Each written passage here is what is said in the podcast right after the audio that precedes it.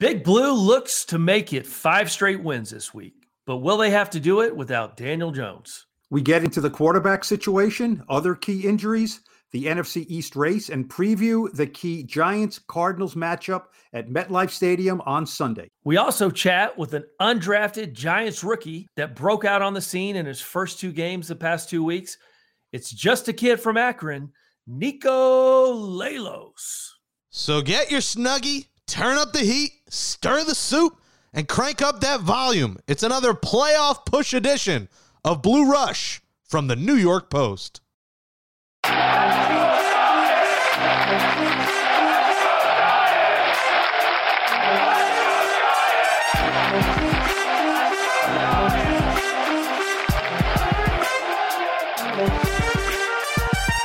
Ooh.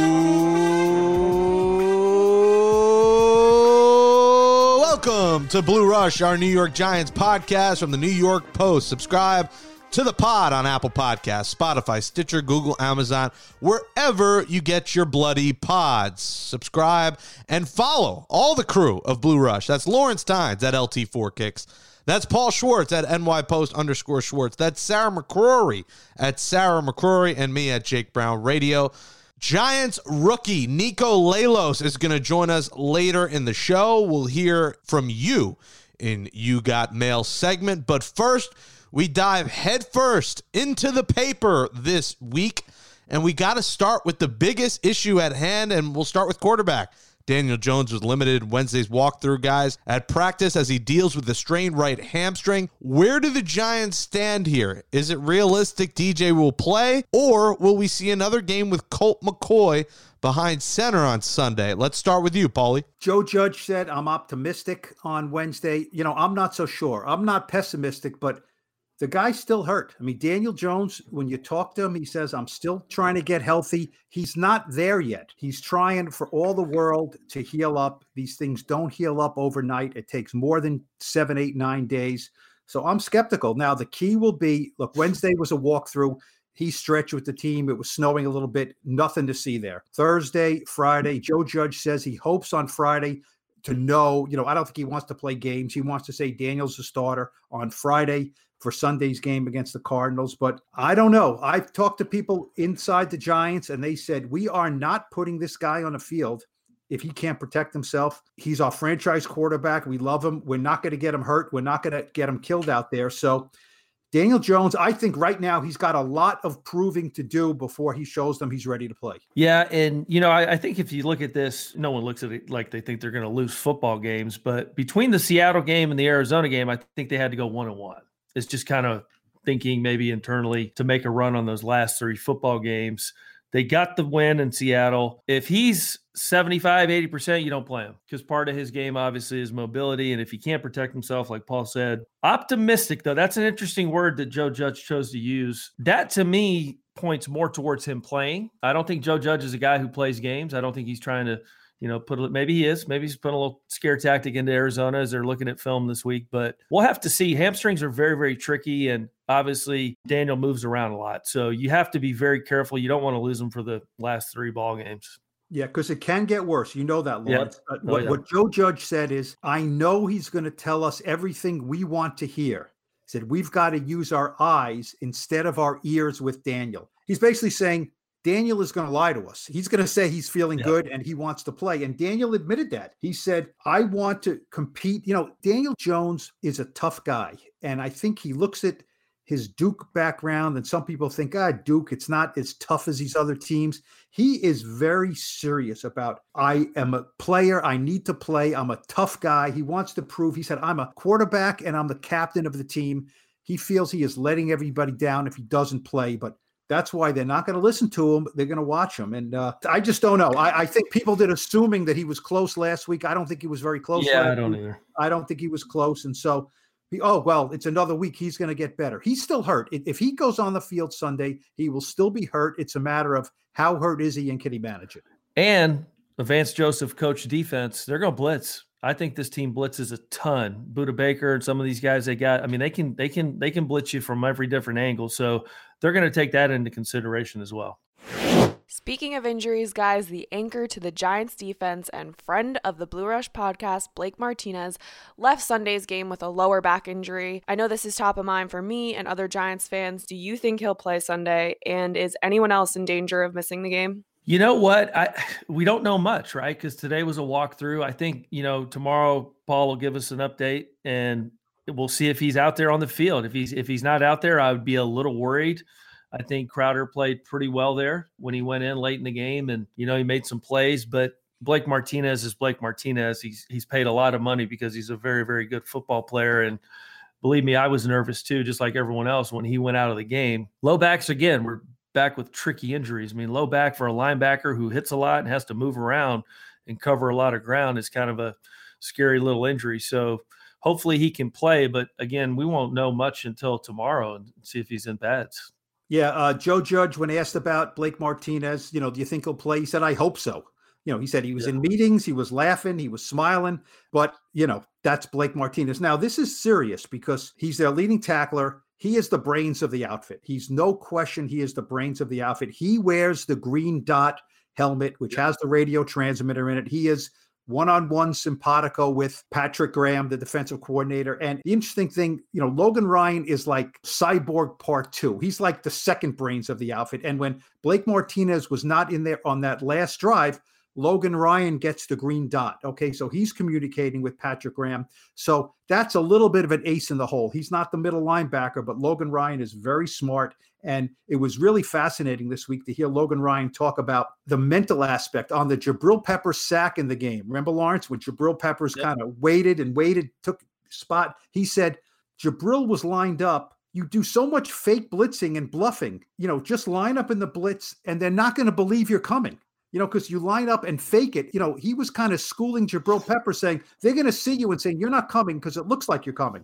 And he said, sometimes you have to go even when they think you're going to go. And that's exactly what happened. As Logan Ryan said, he lined up and went in and he destroyed everybody in the backfield. So they'll be in good hands with Logan Ryan wearing the green dot helmet, but they'd rather have Logan Ryan deep and Blake Martinez yeah. in the middle calling the plays. There's no yeah, th- there's no doubt, and that shows you a lot about we pat Logan Ryan on the back a lot because of what he brings to this team. But and just being in football, I mean, safeties don't get the green dot helmet very often. That tells you what kind of football player he is. Guys, the NFC East is slowly going from what looks like to be a four team race to now a two team dogfight in these final four weeks. Now, that could change as we know as how this division has, has shaken up. But the Cowboys lost again. They're now three and nine. They're in trouble. The Eagles are three, eight, and one in turn of rookie Jalen Hurts, and he's got to go against the 10 and 2 Saints. The G men have to worry about Washington, though, who stunned the previously undefeated Steelers on Monday. I know Tynes is proud. He called that one. Made a couple good predictions this week with the Giants and Washington. They are tied at five and seven, as we know the Giants lead the tiebreaker with one game left against a team over 500 in the Seahawks. What do you make of this NFC East right now? And are you concerned that Washington could win this division? Yeah, of course they can. Now, look, you mentioned the Giants have the tiebreaker. So Washington has to finish ahead of the Giants. They can't be tied. I think looking at who you're playing up next is tricky stuff because it's hard to see. In week 17, are the Cowboys playing for something? Probably not. It was fascinating. The Cowboys, I think Sunday night football started in 2006, I believe. Okay. The Cowboys have never been flexed out of Sunday night football, ever. Whether they're good, bad, or indifferent, they are a great TV draw. So to have them flexed back into a one o'clock game in two weeks and have the Giants Browns game at 820 tells you that the networks think the Giants are worth watching. The Giants are in the playoff caliber team. The Giants are the team people care about. And when you look at the division, the Cowboys are wondering about their head coach, Mike McCarthy. The Eagles bench their quarterback, Lawrence Tynes' mm-hmm. guy, Carson Wentz. Yep. So if Daniel Jones can come back healthy, I still wonder about Alex Smith. He's a game guy, he's a game manager, but I just wonder about him holding up. So if Daniel Jones can come back healthy, I think that could give the Giants an edge. Yeah, and I would say Pittsburgh lost that game more than Washington won it. I mean, that's just how I look at that football game. I mean, Connors has been out. They haven't. They had zero run game. And just, I've never seen a team not run the ball. Not run the ball. Not I mean, run the ball. third and two, third and one, fourth and two. They're throwing little outs and you know, out and ups one time. And it just, it's ridiculous. But of course, when you're 11 and 0, you can do whatever the hell you want. But the Cowboys, listen, that is a, you know, I, I'm looking way ahead. That is a dangerous game, man. You're playing a team that's playing for nothing, and they have great skill guys.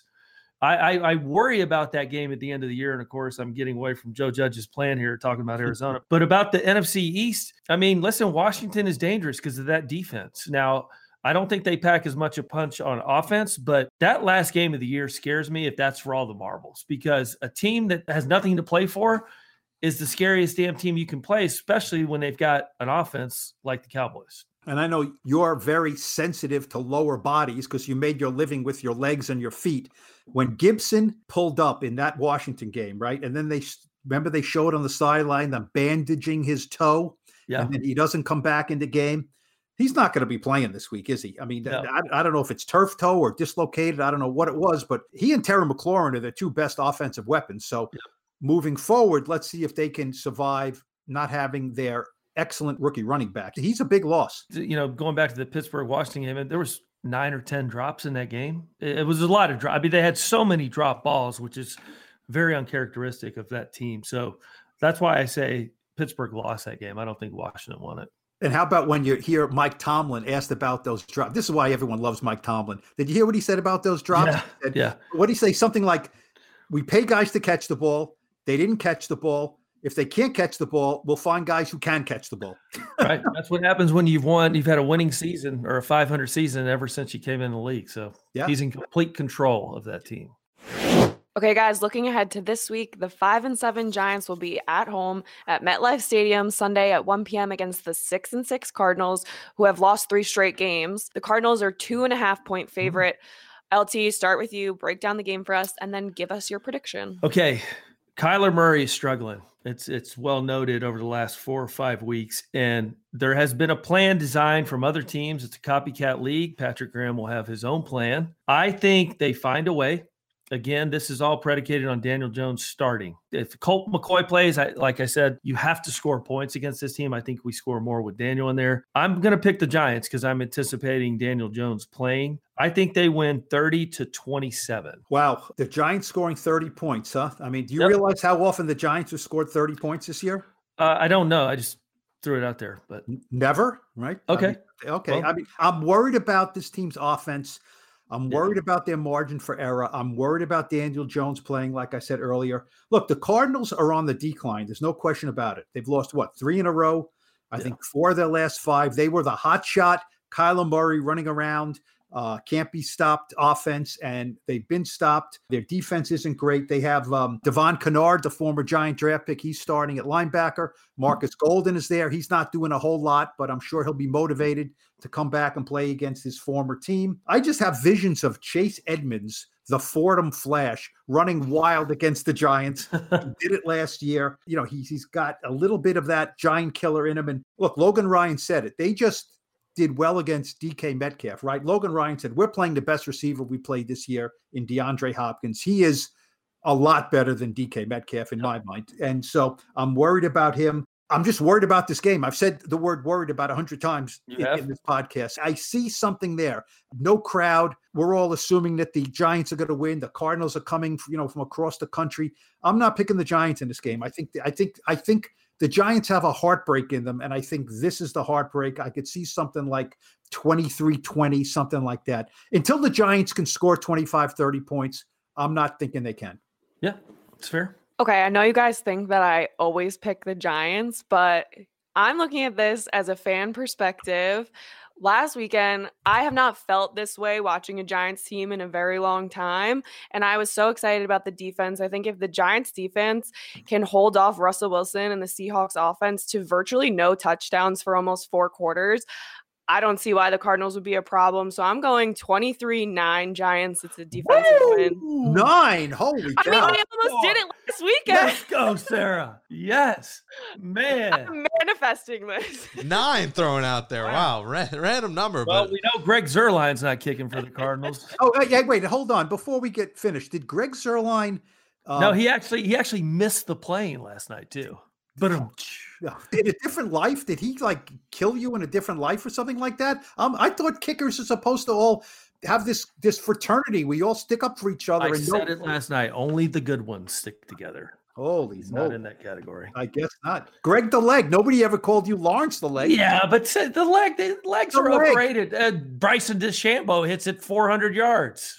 I've always So said what? about Zuerlein, his name. Everyone calls him Greg the Leg. He's his name's got Zuerlein's airline, Zuerlein's hairline. He's got so many brands that he could develop out of his name, but that's besides the point. I'm taking the Giants 23-20 here. That's again if Daniel Jones plays. Um, I think Arizona's struggling. I think Patrick Graham's going to draw up the best of the schemes against uh, Yes. Kyler Murray. But if Colt McCoy plays, I'd say 23-20 Arizona guys, before we move on to our interview with Niko Lalos, instead of Tynes time this week, we're going to do Schwartz's story. And uh, unfortunately, former Giants head coach Ray Perkins sadly passed away at the age of 79. So, Paul, would love for you to reflect on the life of Ray Perkins. Well, believe it or not, he is someone who I did not cover. There are people who actually were around the Giants before I started covering. He was the Giants coach from 79 to 82. And it really was the precursor. It's like if you have a great movie and then before it, there's a, maybe a lesser known movie that set up this movie. Ray Perkins was the guy who came in and brought order to the franchise. Okay. This franchise had not been in the playoffs. It, it was a stretch of 17 years. He was here four years with the Giants. He only had one winning season. Okay. Started in 1979. I think he was six and 10 and then four and 12 in 1980. And you say, oh boy, right, there's a problem. In 1981, 1981 is a seminal year in Giants history. They go nine and seven. That broke the 17 year cycle of the Giants not making the playoffs. And if you think of that, when you start rooting for a team, maybe you're eight or 10 years old, let's say you're 10 years old. So from 10 to 27, the team that you love is not in the playoffs. That's a long time. That's a lifetime. So 17 years, he broke it in 81. They made the playoffs. They won a playoff game. The next year in the strike year, they go four and five, you know, and then he gets a job at his alma mater, Alabama. He was going to come back to the Giants.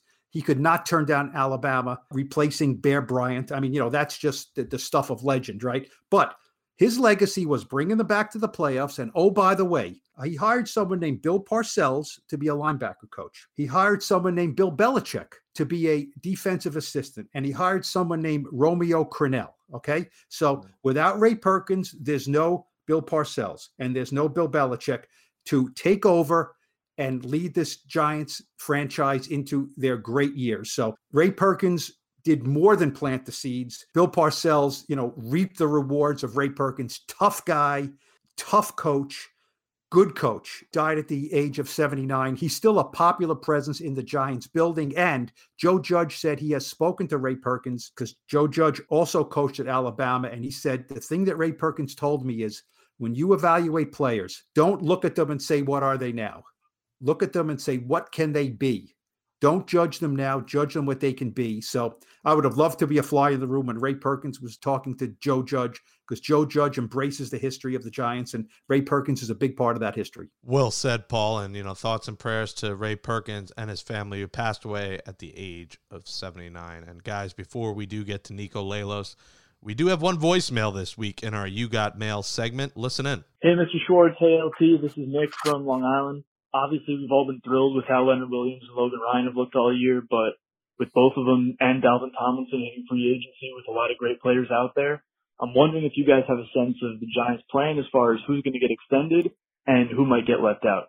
Thanks. Can we start off with Mr. Schwartz? I mean, did, did you used to babysit Schwartz. this kid? Who, who is this guy? Well, it's someone who obviously uh, respects great maturity and great insight, obviously. And Uh, great podcasters. And, uh, well, that's I think he's talking about you with that one, Lawrence, Okay, and Sarah and Jake. nice. I'm just hanging on here. He mentioned what Leonard Williams. Uh, look, Leonard Williams is the guy that Hmm. is becoming a guy you have to sign. Have to. He's making double digit sacks. He's got eight and a half sacks. So Leonard Williams is a guy after last year. You're like, well, we need to see more. Well, how much more do you need to see? They like him in the building. Uh, Joe Judge likes him a lot. He, he's a popular guy. He's a cool guy, kind of a breezy presence. You know what I mean? And so I think he has to be resigned. And depending on what the cap is, that could spell problems for Dalvin Tomlinson because I don't know if they can afford both of those guys. But to me, Leonard Williams is, is almost your number one priority right now. Yeah, and you've got you know you've got some younger players there. You got Dexter Lawrence in the in the D tackles, but Logan Ryan, I think, is at a point in his career where he obviously is happy. He's playing for someone he likes. He's made a ton of money in this league. He's going to get paid again. I think he stays. Leonard Williams looks like he's having the time of his life, the best year of his career, and he looks like he's having a ton of fun playing with this this organization. I think he stays, but again, this salary cap is going to be way less next year than what it is today. And there's other guys out there, you know, we talk about cornerback two and some of these other guys they're going to have to pay. I think there's they'll find a way to keep these guys. I would love Dalvin Tomlinson. Oof, I you know, great player. People speak highly of him, but he may command big money on the open market.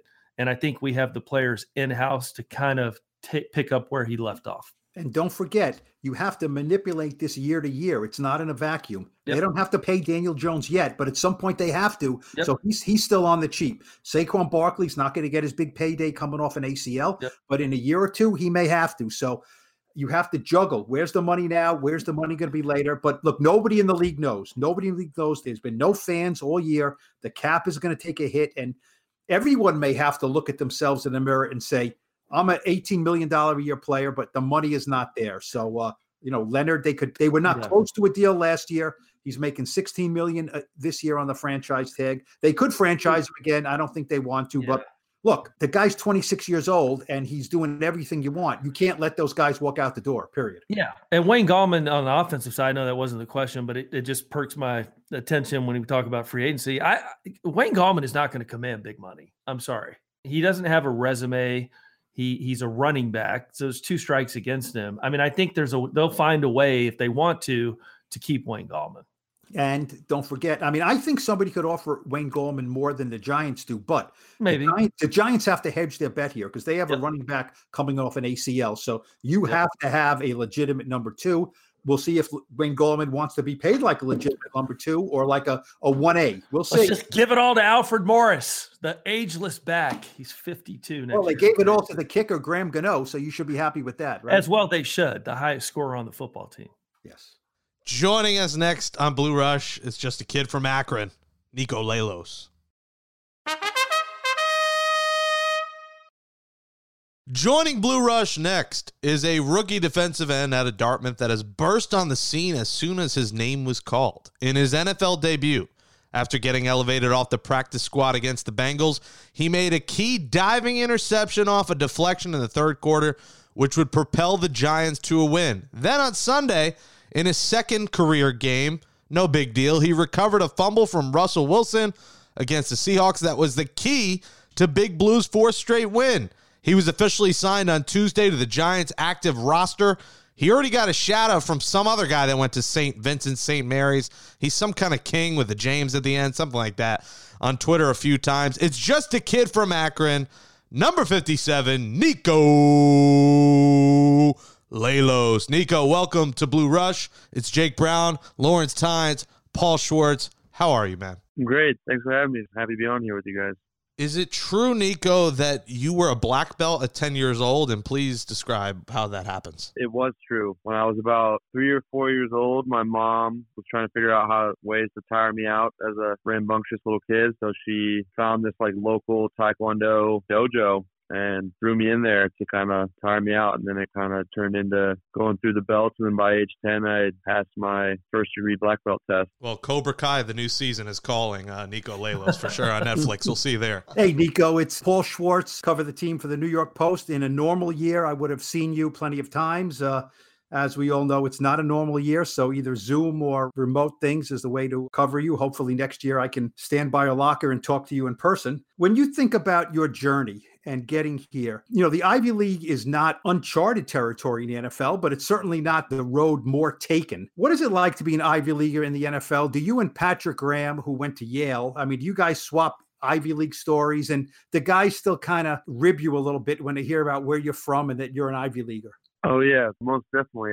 the guys love to give me a bunch of crap for it all the time. You know, just kind of poke fun at it whenever the opportunity arises. But it's cool to be kind of like the road less traveled. I know it's definitely a different experience, a college experience, especially knowing like a lot of the guys that come from like the SEC and the Big Ten, the Pac-12. But uh, it's also cool to kind of have someone like Coach Graham uh, understands what it's like to come from the Ivy League and then be up here in the NFL on a daily basis. I mean, you say they give you some crap, and what what, what do they do? I mean, do they assume you're really, really a genius at all times? Do they think you're not tough enough? How does you know these Alabama and Clemson and Notre Dame guys? You know, how do how do they kind of give it to an Ivy leaguer? The first thing they did was I remember in training camp they asked me two guys were like arguing about like which planet had rings around it, and they Oh, they're like, oh, like whenever whenever there's some like stupid scientific question, they always think to ask me like I'm supposed to know everything. um, and then I usually don't know it because you know not a big astrology guy. They'll just give me a bunch of crap. They're like, "Come on, dude, aren't you an Ivy leaguer? Like, aren't you supposed to know these things?"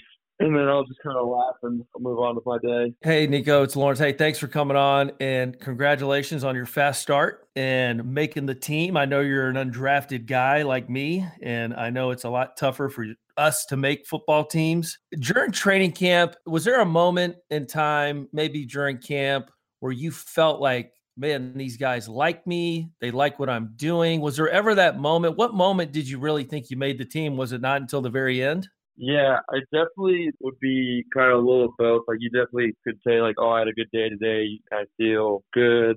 Blah blah blah. But I think just the way Coach Judge did it, I remember a lot of the vets saying like training camp was different from like other teams training camps that they've like been with in past years, in the sense that like everything was like split up so everyone could get a more fair share of reps, especially like since we didn't have any preseason games. I think that's kind of like how they did it, making sure they could kind of evaluate everyone and make sure everyone kind of had a a swing of the bat. But I guess yeah, like there's definitely those days where some guys are having like better days than other guys, and you just kind of bounce back and overcome the adversity. Because you started out on practice squad, right? Yeah, Yeah, if they would have had a preseason and you would have balled like you've been balling, there's no chance you would have started out on the practice squad. So the Giants owe you a couple extra dollars here.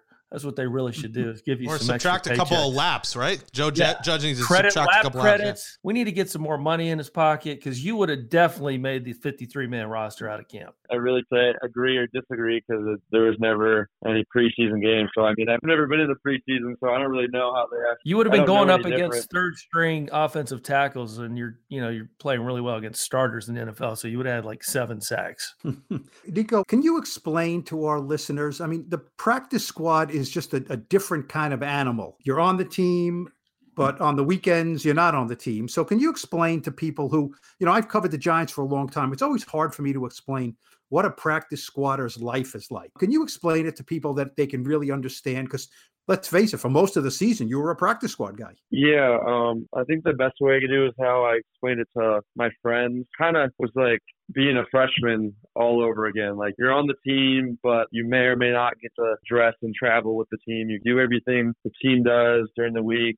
You show up, you go to all the meetings, you work out, you practice, you do all the same drills. You got to learn all the plays and everything and whatnot in case someone gets hurt and an opportunity presents itself. But um, when it comes to Sunday, you just don't dress and usually up in the box, or if it's an away game, you just stay at home and watch it on your TV. But other than that, I mean, it's I'd say it's pretty similar. I mean, you just kind of a little bit lower on the depth chart and you just kind of got to keep working your way up to prove yourself to kind of crack the rotation. Niko, a couple of part question here. One, did you see LeBron's tweet shouting you out before that game?